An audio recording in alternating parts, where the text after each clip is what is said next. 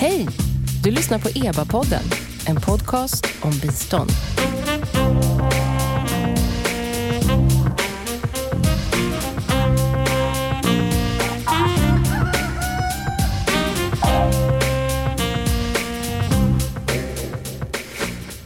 Välkomna till EBA-podden. Jag heter Noomi Östlund och ni som brukar lyssna på den här podden vet att den ges ut av Expertgruppen för biståndsanalys, EBA. EBA är en statlig kommitté som utvärderar och analyserar Sveriges internationella bistånd. Vad är resultatet? Det är nog den vanligaste frågan när man pratar om bistånd. Och varje år genomförs en stor mängd olika typer av utvärderingar, studier och granskningar av bistånd. EBA publicerade nyligen en utvärdering som tittat på vad Sidas utvärderingar säger om måluppfyllelse, vad biståndet har för resultat. I studion idag har jag tre gäster som förhoppningsvis kan hjälpa oss att förstå mer om vad vi kan lära oss från Sidas utvärderingar. Välkommen Sven Olander, enhetschef på Sidas utvärderingsenhet. Mm, tack så mycket. Välkommen också Johanna Lindström, ansvarig för utvärdering på FCG Swedish Development. Hej hej. Ni är en stor eh, konsultfirma inom biståndet, gör mycket av eh, Sidas utvärderingar. Ja, det stämmer. Det stämmer. Och avslutningsvis, Marcus Burman, välkommen tillbaks till podden. Tack, tack. Du är utredningssekreterare på EBA och i det här fallet rapportförfattare. Så idag deltar du i rollen som just författare och eh, talar i liksom egen kapacitet och inte för EBA. Ja. Viktigt att understryka här. Ja, men vi kan väl kasta oss rakt in på, på den här rapporten som, som Marcus har skrivit. Eh, vad ger den oss för bild av, av Sidas utvärderingar?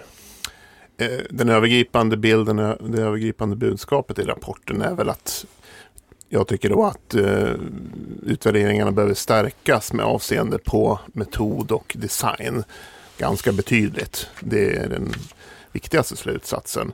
Eh, studien visar också att Sidas utvärderingar i huvudsak eh, drar slutsatsen då att insatser når sina mål.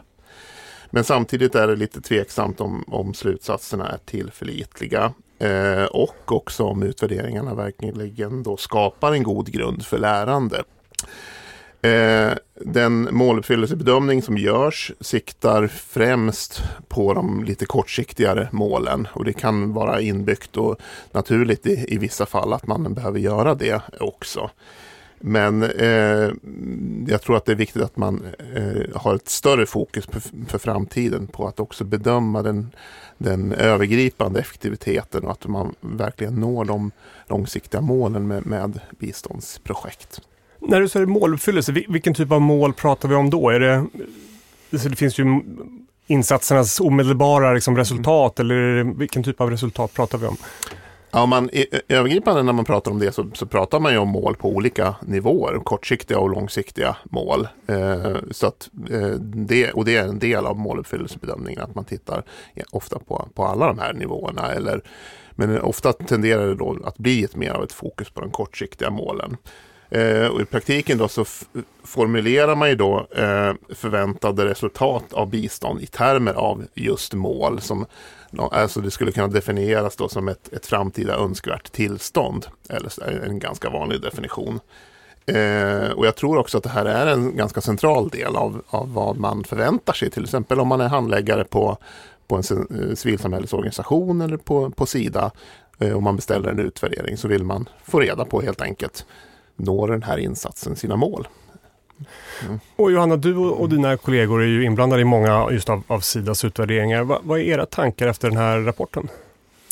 Eh, ja, det som rapporten främst tittar på är ju det som kallas decentraliserade utvärderingar som, som, görs, som upphandlas av handläggare eh, av biståndet. Och eh, från vårt perspektiv så tycker vi det, det, det är en jättebra genomgång av det här måluppfyllelsekriteriet eh, som vi tittar på i nästan alla utvärderingar som vi gör.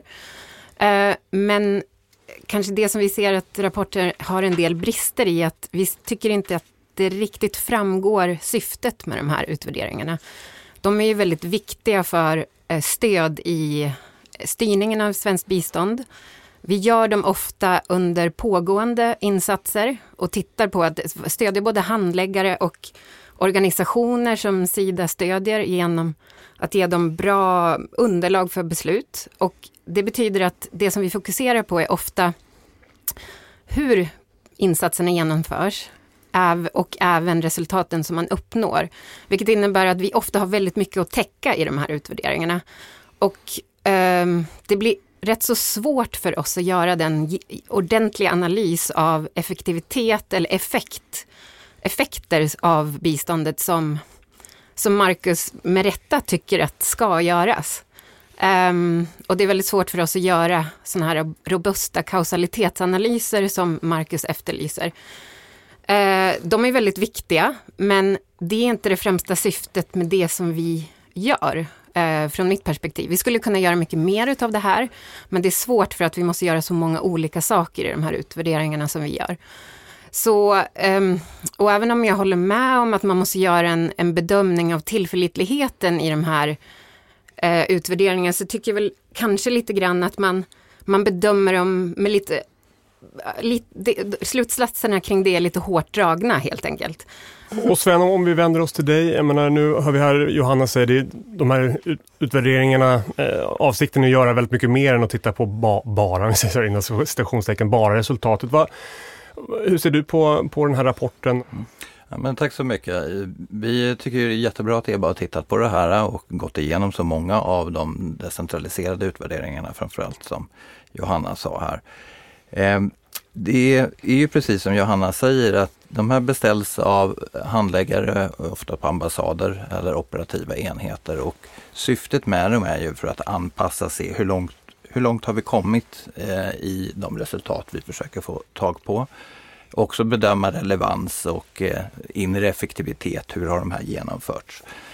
Eh, där ser vi ju att naturligtvis att de fyller en jätteviktig roll och det, det finns ju vi försöker skapa en lärprocess så att det här ska verkligen bli användbart tillsammans med partners för att liksom prata om de problem som finns. Men det handlar ju också om styrningsfrågor. att För att se, ja men verkar det här fungera? Finns det potential här? Vad behöver vi skruva på för att måluppfyllelsen ska bli bättre eller bättre förutsättningar för i ett förändlig omvärld till exempel. Och då försöker man få en så god bild av det som möjligt för att också kunna påverka en partner. Och man ska verkligen titta på, på liksom långsiktiga effekter och ibland är det ju strävansmål. Eh, det handlar om någonting som man vill uppnå som ska inspirera en, men snarare än någonting som faktiskt är uppnåbart, kanske direkt eller väldigt svårt att leda i bevis, men, med faktiskt de metoder som finns. Det är många saker som påverkar när man kommer långt ut.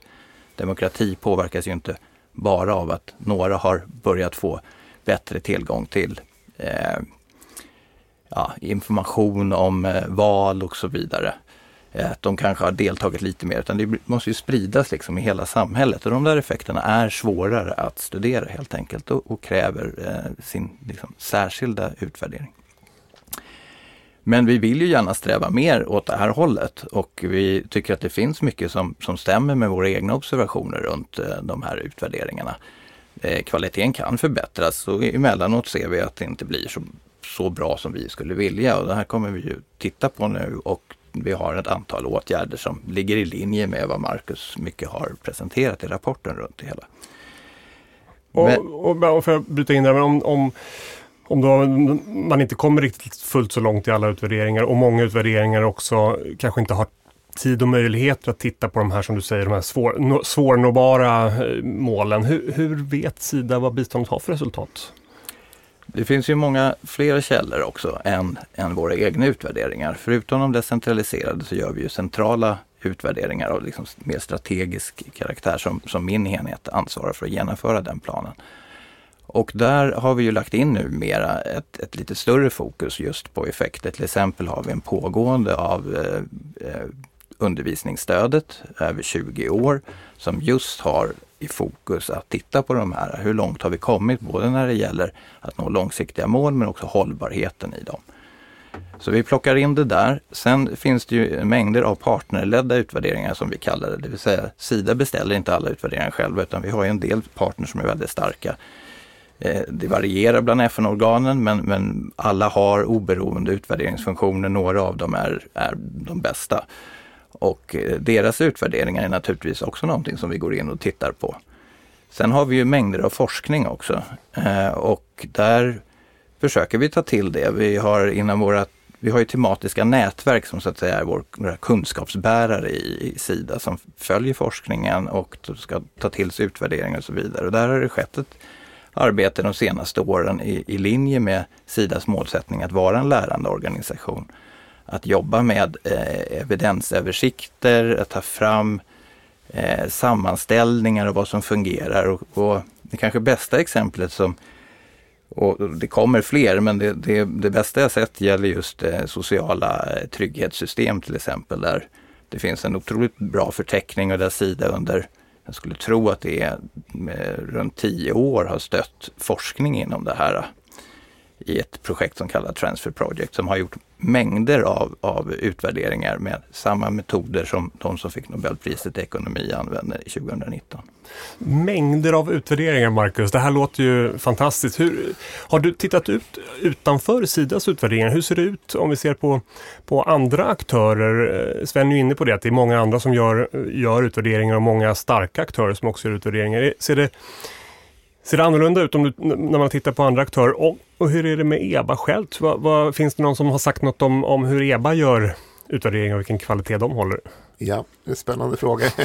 Nej, men det har gjorts ganska mycket kvalitetsbedömningar inom biståndet hos andra eh, givare också. Alltså andra eh, givarorganisationer i de nordiska länderna. Norad gör nylig, eh, återkommande den typen av bedömningar till exempel eh, norska Norad. Eh, och eh, man gör det också i, i, de multilaterala organisationerna till viss del och så vidare. Och de sammanställ det är inte, bilden är inte fullständig men de sammanställningar har sett eh, och också en del sammanställningar från andra politikområden i Sverige pekar ju delvis då på likartade problem faktiskt.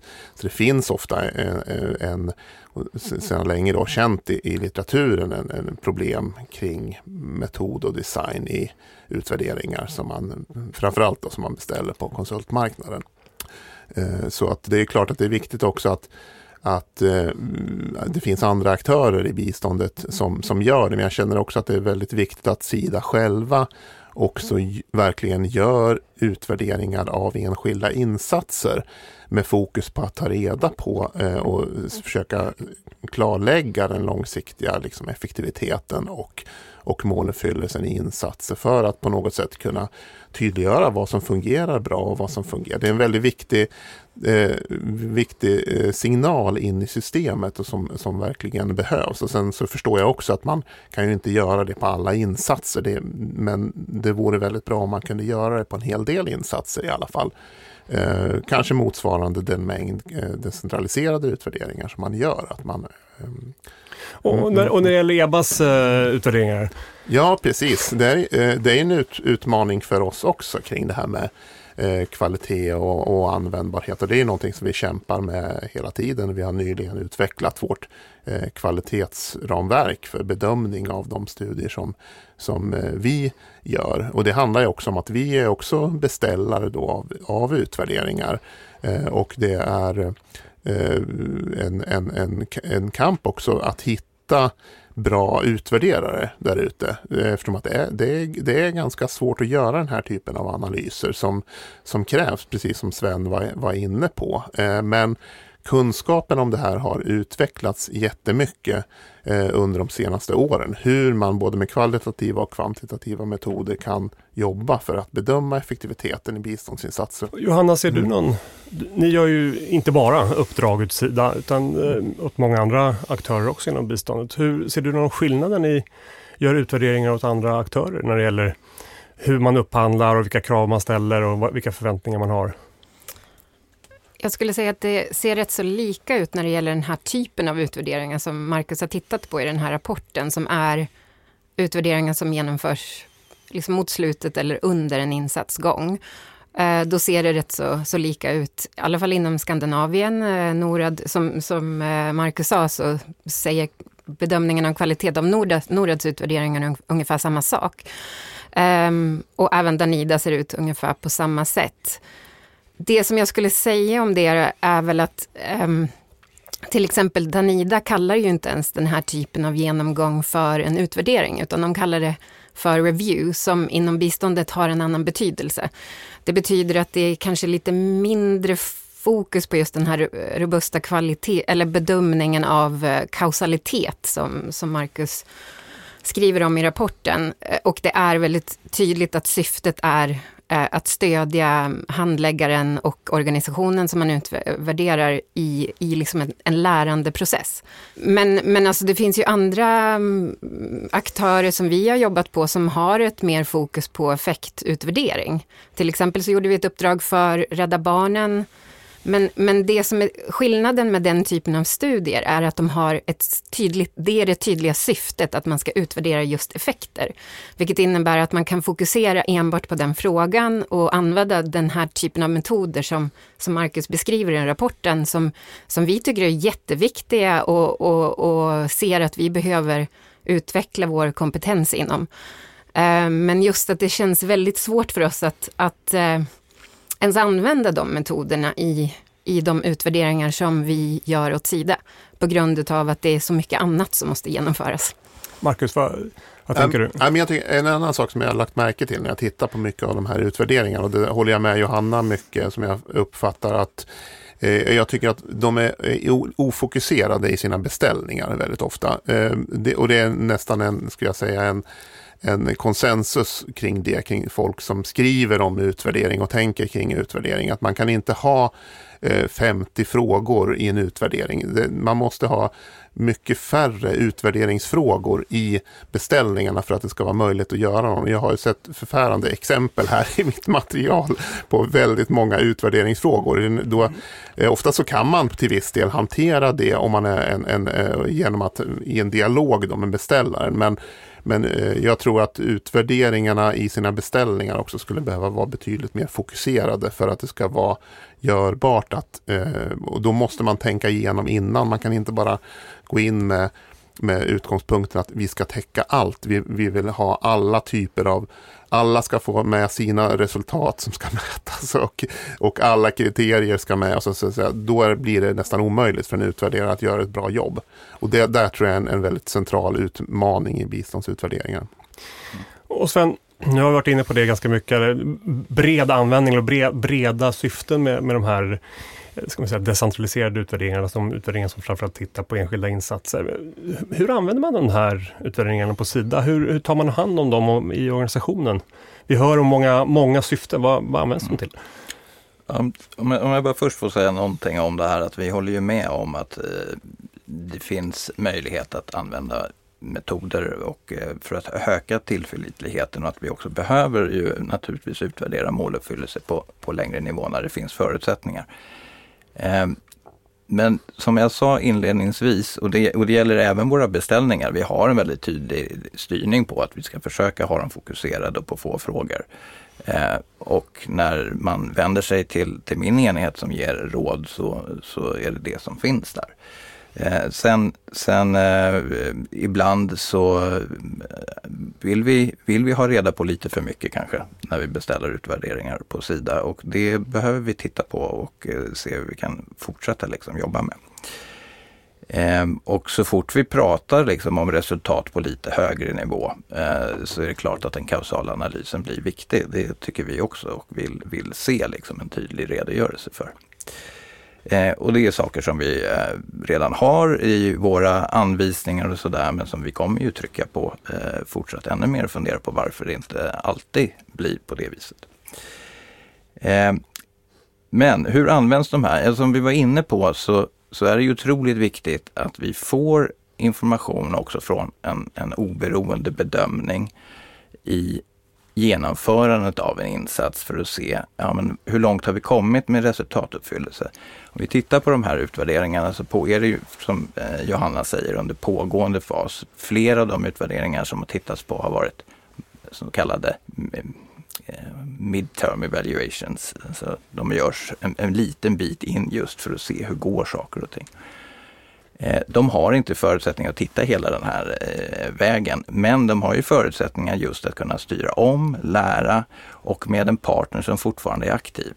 Det finns ett dilemma eller en målkonflikt här att utvärderar man insatser efter de har avslutats, partnern är inte där längre. Vem ska använda de här? Och det finns också ett annat dilemma kring hur generaliserbara slutsatser kan man dra från det här eftersom mycket är kontextberoende. Vill inte säga att det inte finns sånt. Det finns det absolut, men jag vill bara problematisera det lite grann kring användningen. Det finns många utvärderingsinstitutioner som har blivit utvärderade och just fått kritik för att ja, men utvärderingarna hamnar på en, en bokhylla och, mm. och används inte. Vi har valt att trycka rätt mycket på att just användningen av Sidas utvärderingar för att det ska kunna hela tiden förbättra biståndet, se till att måluppfyllelsen har större sannolikhet att inträffa, att vi fortfarande är relevanta. Och, och det är en viktig användning. Sen har vi också ett, ett, eh, ett system för att ta ställning till utvärderingar som kommer där vi tittar på kvaliteten och tittar på vad är det av de rekommendationer som utvärderaren har här som vi vill ta vidare och det diskuterar vi då naturligtvis med beslutsfattare eller partners.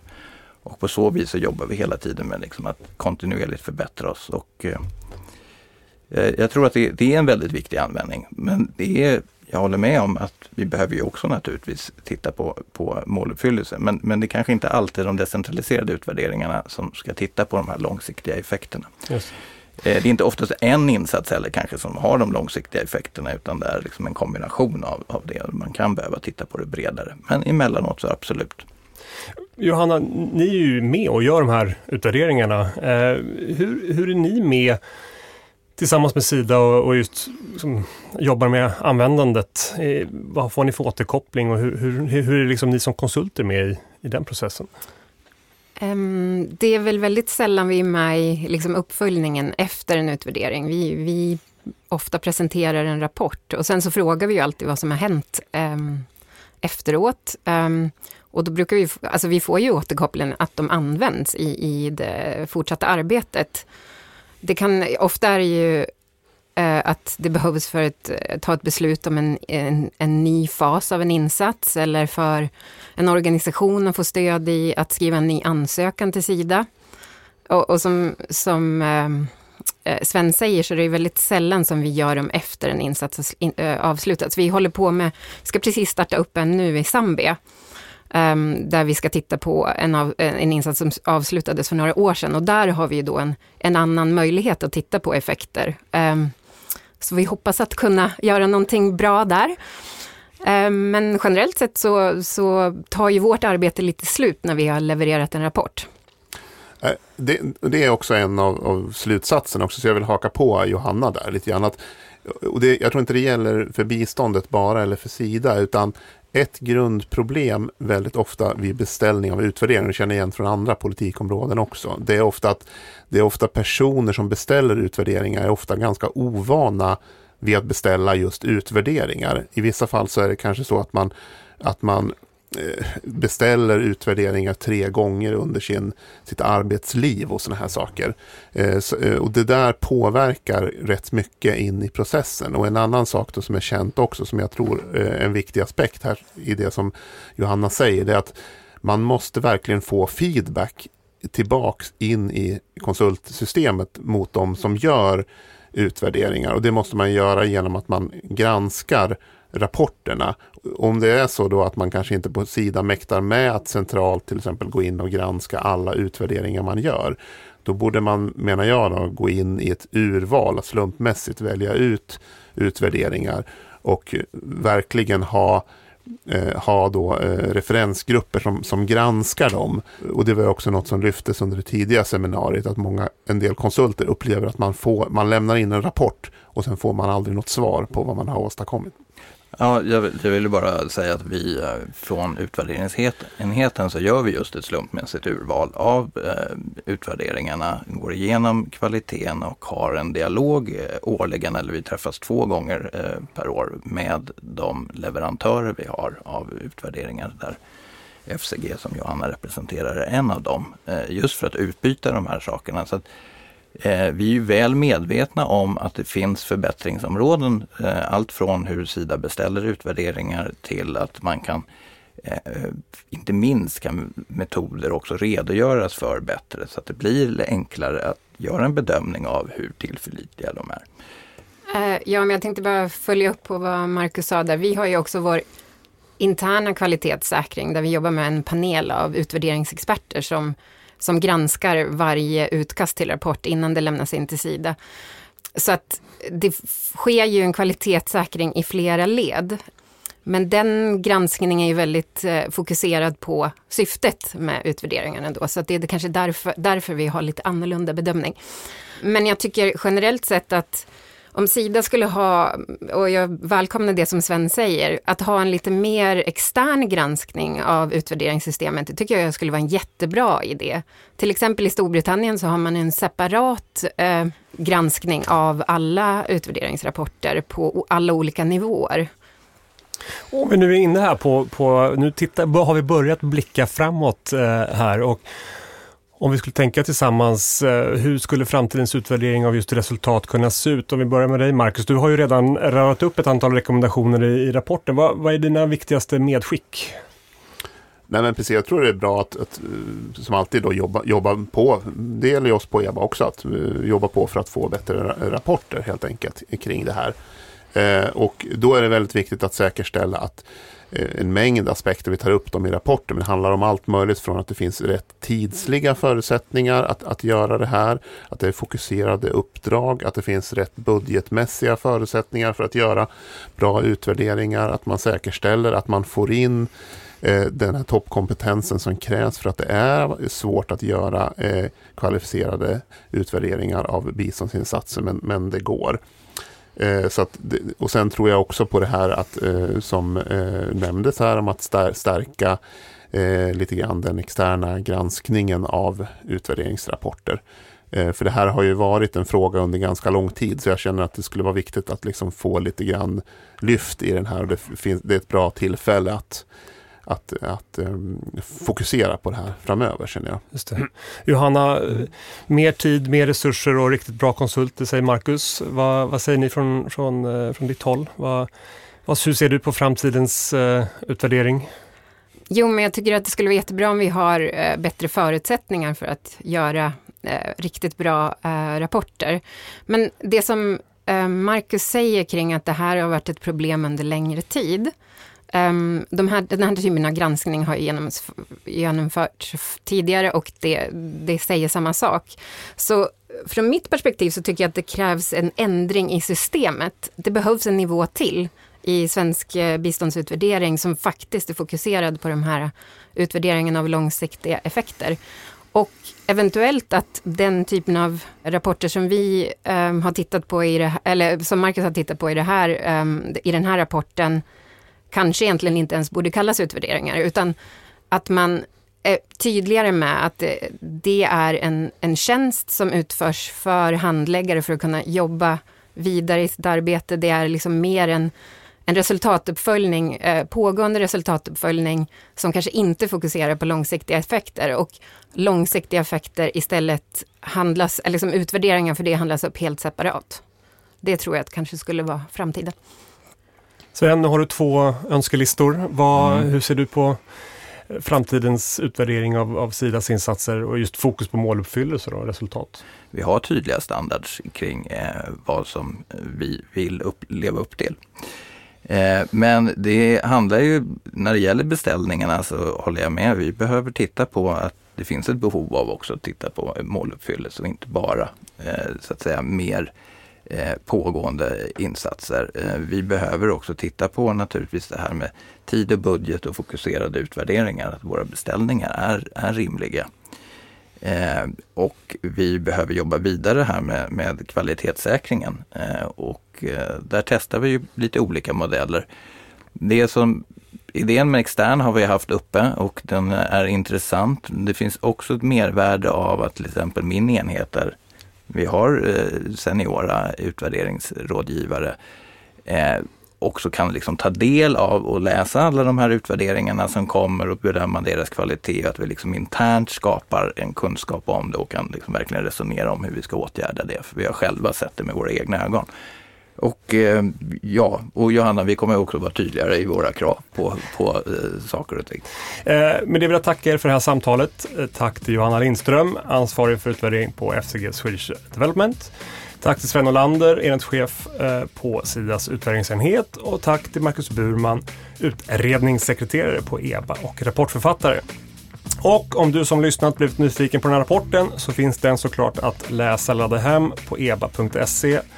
Där finns också en hel mängd annat spännande om utvärdering av bistånd. EBA har ju publicerat inte bara en mängd egna utvärderingar utan också en rad rapporter och skrifter om just utvärderingsmetoder, hur man kan jobba med utvärdering av bistånd. Där finns också ett eh, seminarium om den här rapporten där Marcus och Sven bland annat eh, diskuterar.